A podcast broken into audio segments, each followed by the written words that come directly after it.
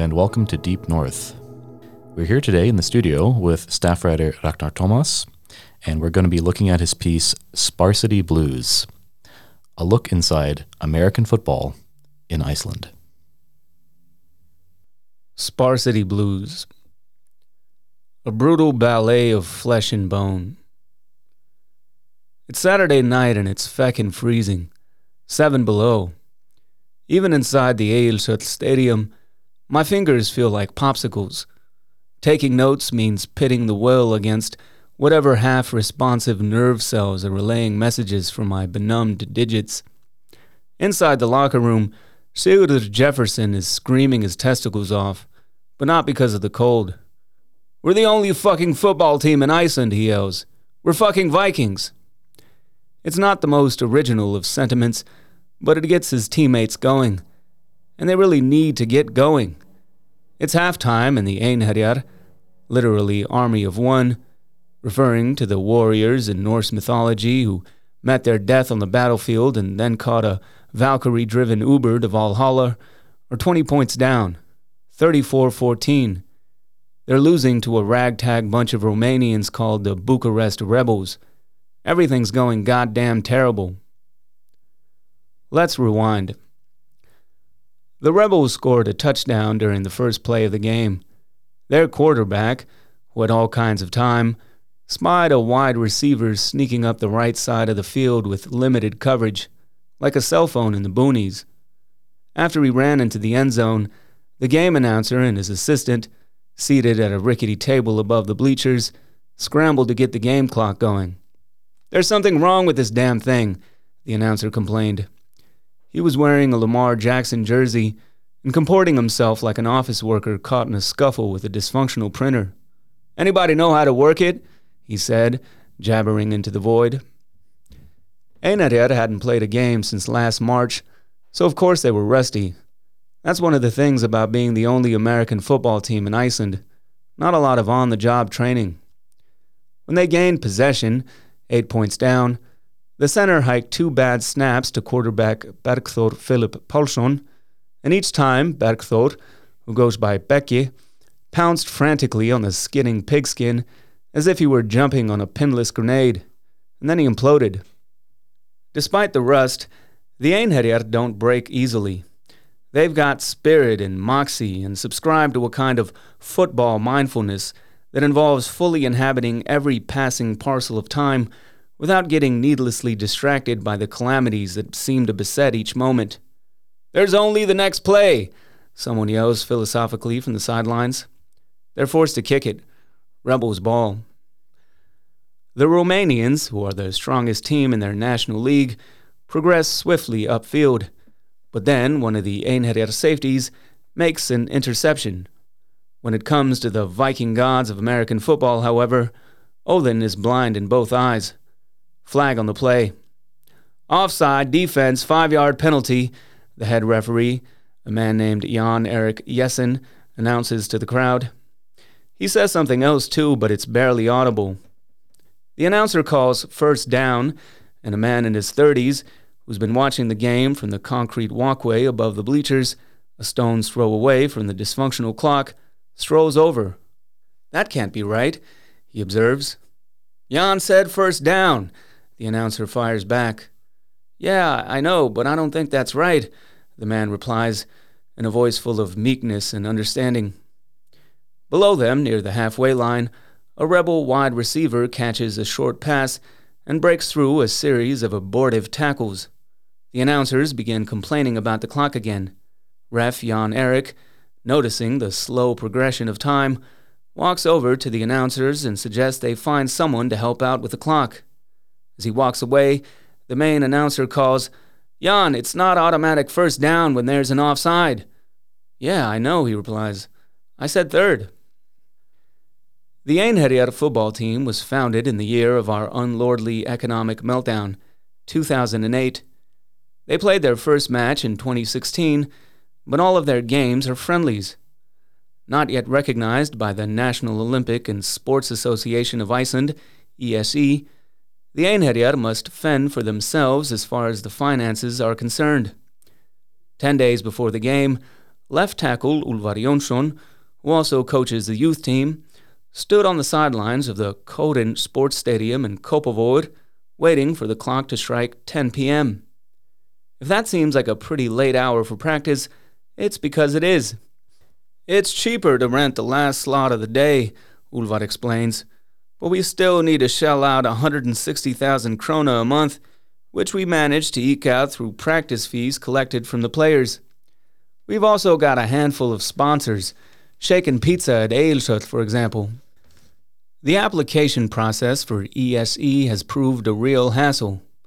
It's been one step forward and two steps back, Ulvar notes. Without making them sound like massive dicks, when we first contacted them, they said that the sport would need to be practiced in all of the six regions of Iceland. But that couldn't be right. We pointed out that facilities for figure skating were only located in Akureyri and Reykjavik. They then suggested we begin by applying to UMSK, the Youth Association of Kjalarnesþing, for youth and athletic associations in the capital area. And that's in the works. I get regular updates from our head referee. As he says this, a young, scrawny wide receiver walks up and unceremoniously slaps him on the rear end. There's a spark of static electricity. I'm getting electric shocks left and right, the man, a bundle of peculiar energy, says, before bursting into laughter. I'll have to speak to the head of human resources, Ulvar replies with a wry smile. He's a tall and solid man who has the demeanor of a Viking chieftain, despite his young age. He's 21, studying sociology and working part time. This is the dream. Let's see what happens, he says solemnly. You dream of playing football abroad? I inquire, not quite understanding. No, I dream of developing the sport here in Iceland. That we get the same respect as all the other sports clubs in Iceland. Haukar, Stjarnan, etc. That we're able to conduct regular seasons similar to the high school seasons in America. That we can offer athletes the opportunity to play abroad and bring players over here. He has an earnest look on his face. It is perhaps an unusual dream for an Icelander, he admits. Ulvar lived in Belgium from the age of one up to the 10th grade. He played American football for two years during high school mainly against American soldiers. There's a real sense of NFL culture there. They've got two professional leagues. They travel to the Netherlands and Germany. Don't have to go far to find games. The NFL is everywhere today, he adds. People are playing fantasy football and watching games on TV. Sometimes when I'm picking up equipment here, I hear the kids say, Hey, is that NFL? I ask them how long before we have two teams in Iceland. Depends on how much time we invest, he replies. We're closer now with the under 18s because they're motivated. They have two teams that play nine aside games. When the buzzer goes off, Ulvar takes the field with his teammates as dozens of winded football players, English football that is, stroll off the field. The Icelanders call it bumbubolti, potbelly ball, referring to the kind of ball sports played in stadiums across the country by men well past their prime. The Einherjar are a motley assortment of players, which is one of the charms of American football. There's a position for all physiques. A heavy set man with long gray hair and a Viking beard takes his position in front of Becky. Ulvar, with long arms and massive shoulders, is, as the Icelanders like to say, no lamb to play with. All right, let's complete every single ball now, Becky yells. Watching the Einherjar practice is like observing some kind of armored analogy for modern life. People trying to do way too many things in way too short a time. Football practices, Ulvar later notes, usually last for two hours, given the complexity of the game. The Einherjar only have one. They scramble through the three phases of the game offense, defense, and special teams, only that they've allotted the latter phase all of about five minutes. After the center hikes two rotten snaps at quarterback Becky, they call off special teams on account of the clock winding down. I worry what this means for their upcoming game. Ask anyone, and they'll tell you that Sigurður Jefferson is one of the most talented players in Iceland. His foray into the sport began five years ago when he was a sophomore at junior college and when he barely knew what American football was, despite being half American himself. It wasn't until a friend dragged him along to practice that he understood. He hasn't stopped playing since. Handball, which Sigurður's played since he was nine, he plays professionally, was his first love, but there's just something about the NFL that engrosses him. It differs from all the other European sports because it requires a different mindset. A man must be willing to transform his faculty of vision so as to perpetually see red, nurturing a kind of homicidal attitude towards his opponents, the kind that has led to a series of gruesome injuries that have long plagued the sport. And then there's all the hype and exaggeration, so often on display in American football stadiums, the kind that doesn't appear to come naturally to the Icelanders, who very often bristle at American melodrama. But that doesn't necessarily hold for Sigurður Jefferson. He has some knack for showmanship. A natural athlete who's tried almost every sport he can think of, Sigurður Jefferson proves to be a real menace on the field. 14 points down, Sigurður returns a punt from deep inside the end zone and tears upfield like a soldier who's just consumed a bowl brimming with stimulants. He weaves and jumps over rebel defenders and makes it well beyond midfield. The crowd, composed of maybe 150 people, goes wild. Sigurður's talents had been restricted to defense for the past two possessions, but now he transitions into the role of running back. He completes a 15 yard run on the first attempt and looks very much like a man possessed.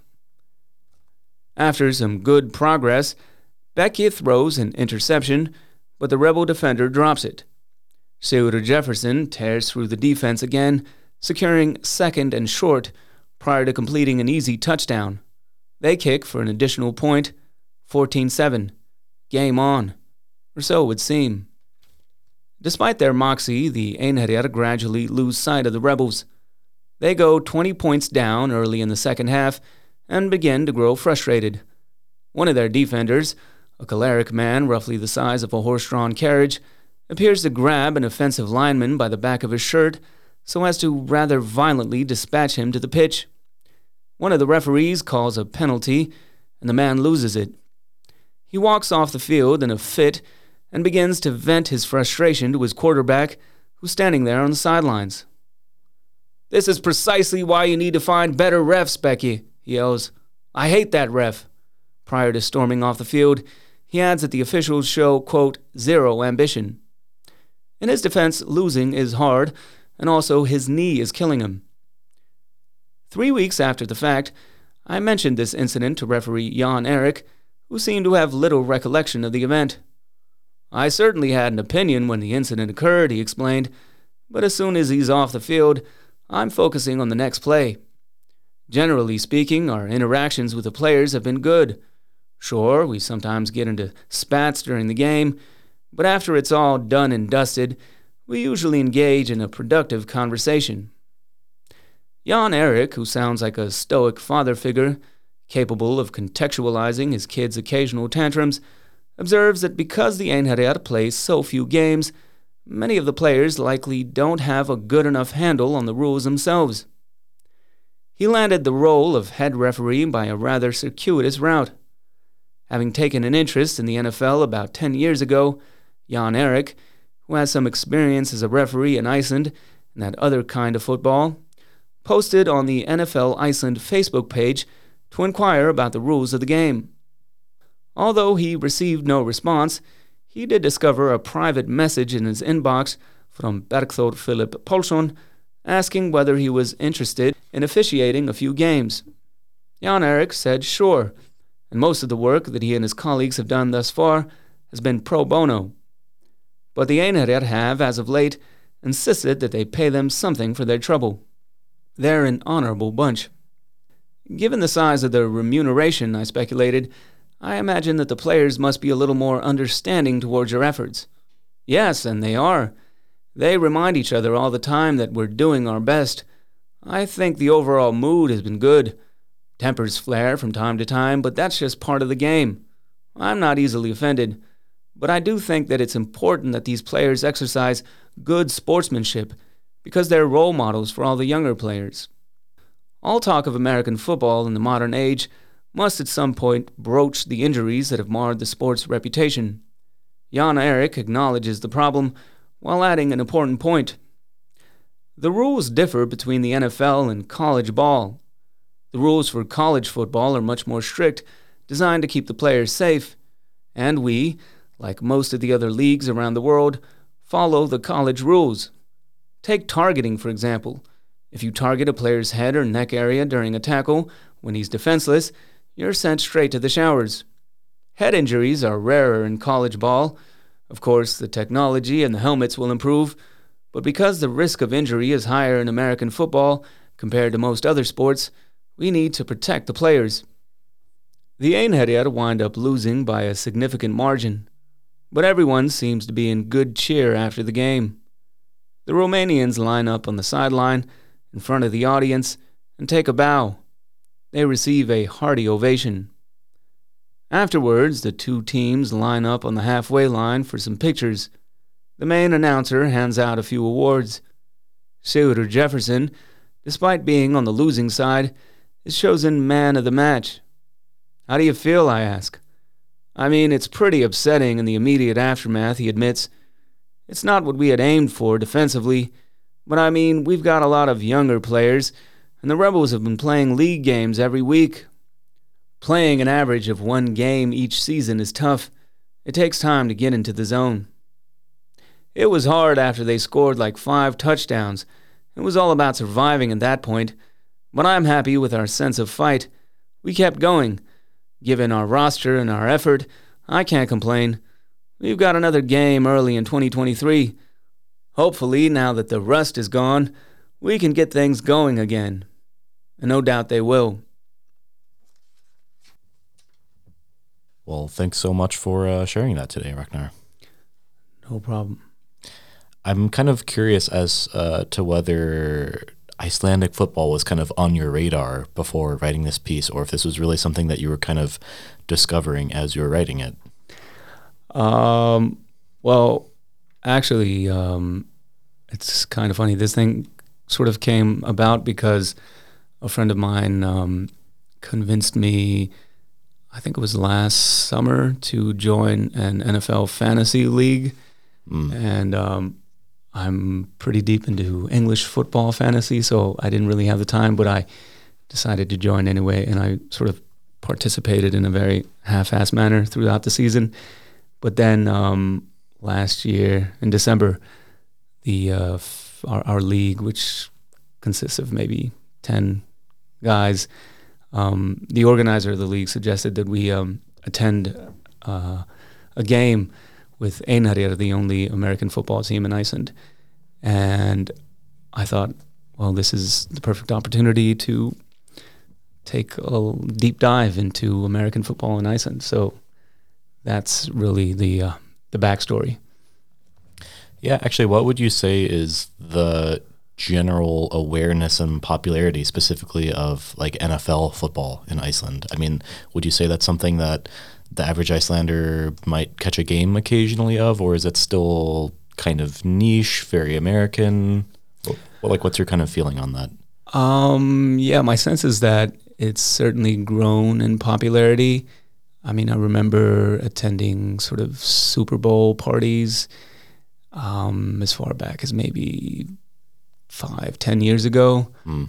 But now, um, like Ulvar Jonsson, one of the coaches and the left tackle for Einherjar, mentioned that you know it's becoming more noticeable, and I think especially because of the fantasy sports aspect of it, um, more and more Icelanders belong to a NFL fantasy league, and there's also been this effort um, in England where you have American football teams playing at some of the English football stadiums during the summer preseason. Mm. So I think that's also served to, um, yeah, bring it to the forefront maybe of, of, the sports consciousness in Iceland and elsewhere. So yeah, I, I think everyone is familiar with the NFL. A lot of people watch um, the Super Bowl. my feeling, and I mean, but I don't know how, how many people are, are watching regular games in the season aside from fantasy football fans.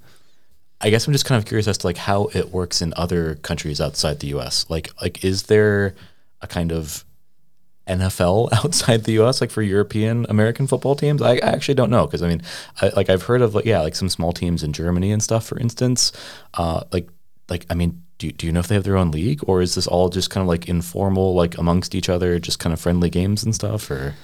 Yeah, I don't know about Germany, but I, I remember taking a look at um, so Einherjar's uh, opponents last December were the Bucharest Rebels from Romania, Mm. and they play a regular season in a regular league, and they happen to be, I think, the best team in Romania at the moment.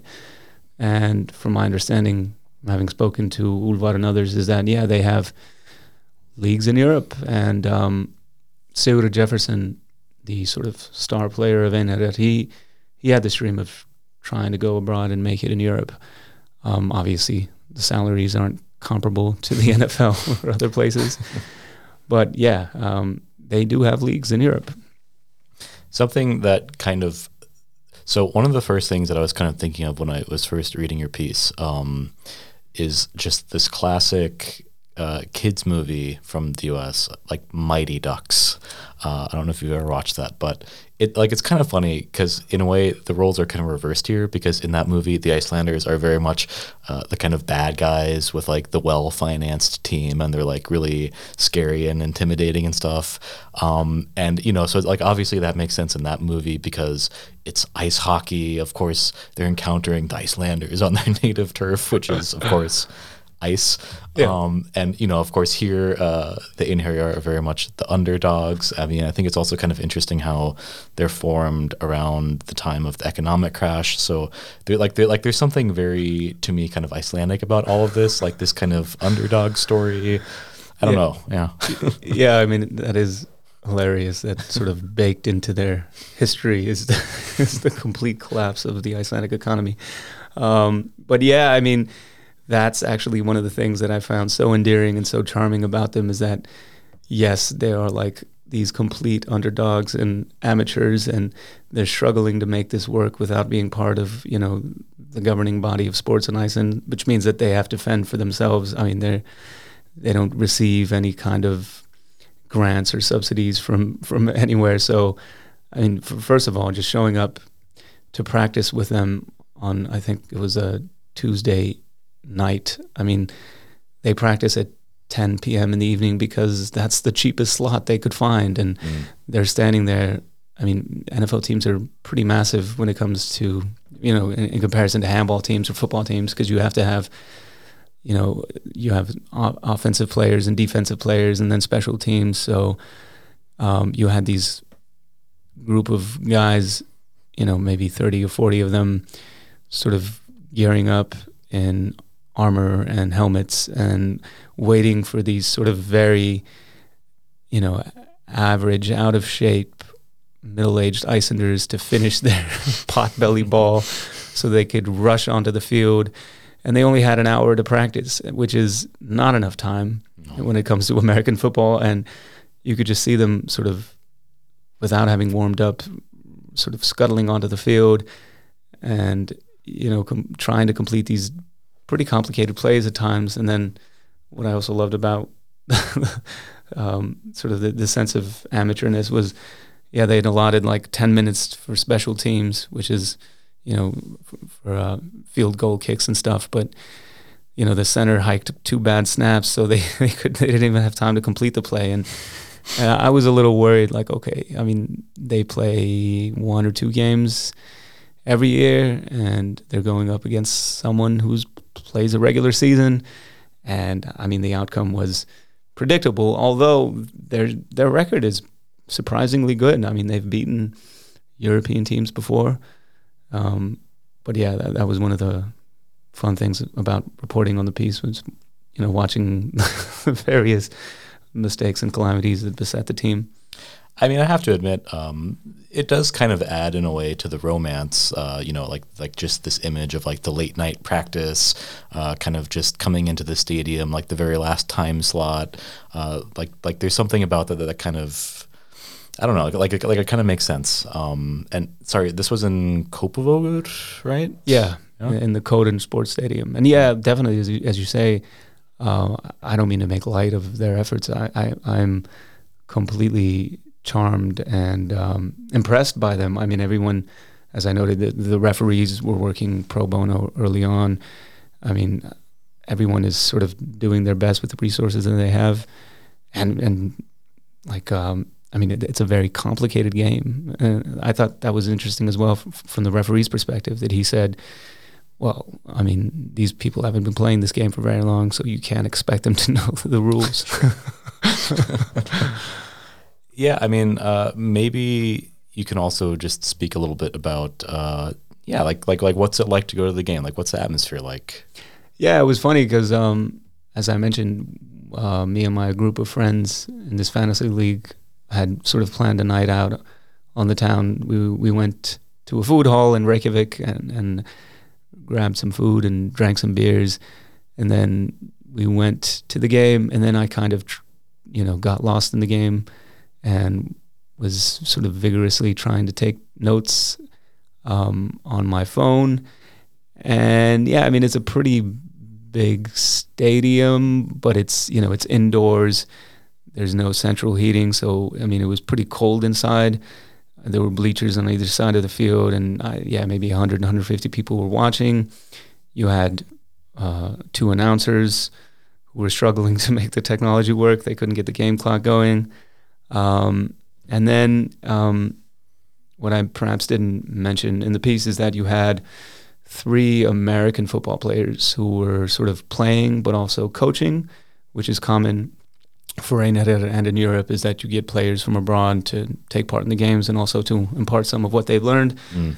But yeah, I mean, it was, they had sort of moments of brilliance, especially Sigurður Jefferson and uh, Becky, the quarterback, who's pretty talented. But um, yeah, it was a pretty disastrous game as far as outcomes are concerned because they lost by a pretty hefty margin, and and I just loved being there, sort of trying to eavesdrop on you know some of the things that were going on the sidelines, um, and especially I, f- I followed the team into the locker room during halftime, and um, Sigurður Jefferson had this really quite um, vigorous uh, sort of um, speech that he gave, and and I, I opened with that quote. You know, we're we're the only Uh, fucking Iceland fucking football team in Iceland. We're fucking Vikings, which is uh, an- another thing that I liked about it. The whole sort of Norse mythology aspect to it. uh, I, I guess I'm just kind of thinking of this because I've just been watching uh, Afturelding lately, uh, which is a kind of new, new, new TV show about handball. Great show. Um, yeah, it, it is. I've really been enjoying it. Um, and I have to ask, do they go door to door and sell toilet paper? they do not. uh, as as far as I know, they. But but but but do they have a fundraiser? Um, no, as far as I understand it, they they you know they collect practice fees Yeah. from the players, similar to the practice fees that I pay for my two young sons in sports, and then they have sponsorship deals with. Um, most notably, I assume Shaken Pizza, which is a pizza place in Asia. Um, so no, no door to door selling of uh, toilet paper, but maybe that's a good idea for them. Maybe we should pitch that. I just had this funny image in my head of just some of these like huge guys just kind of lifting uh, just like crates of toilet paper. Yeah, that certainly sounds like a, a promising prospect. All right. Well, uh, thanks for talking today, Ragnar. Yeah, thank you. Deep North is the official podcast of Iceland Review, the oldest continuously running English language publication on Iceland, covering community, nature, and culture. If you enjoyed listening, please consider subscribing to Iceland Review at our website.